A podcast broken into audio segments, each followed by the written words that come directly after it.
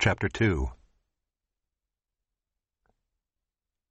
For I want you to know how great a struggle I have for you, and for those at Laodicea, and for all who have not seen me face to face, that their hearts may be encouraged, being knit together in love, to reach all the riches of full assurance of understanding and the knowledge of God's mystery, which is Christ, in whom are hidden all the treasures of wisdom and knowledge.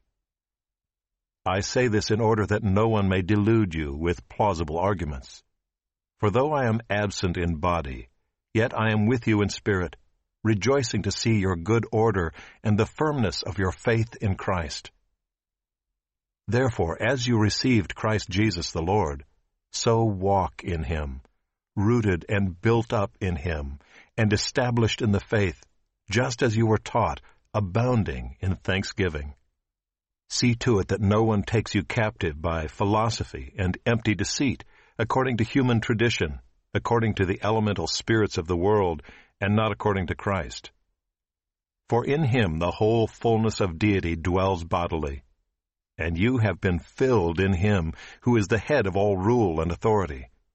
In him also you were circumcised with a circumcision made without hands, by putting off the body of the flesh, by the circumcision of Christ, having been buried with him in baptism, in which you were also raised with him through faith in the powerful working of God, who raised him from the dead.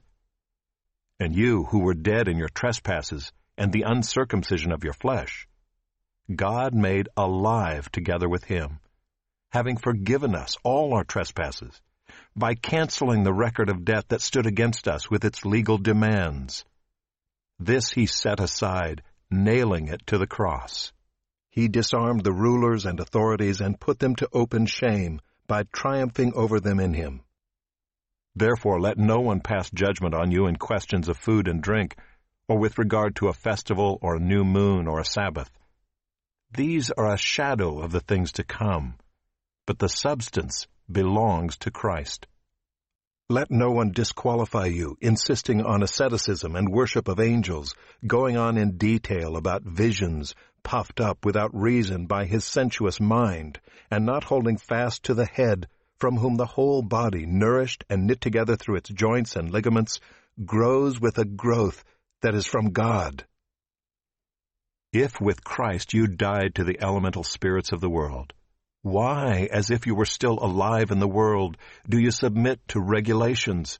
Do not handle, do not taste, do not touch. Referring to things that all perish as they are used, according to human precepts and teachings. These have indeed an appearance of wisdom in promoting self-made religion and asceticism and severity to the body, but they are of no value in stopping the indulgence of the flesh.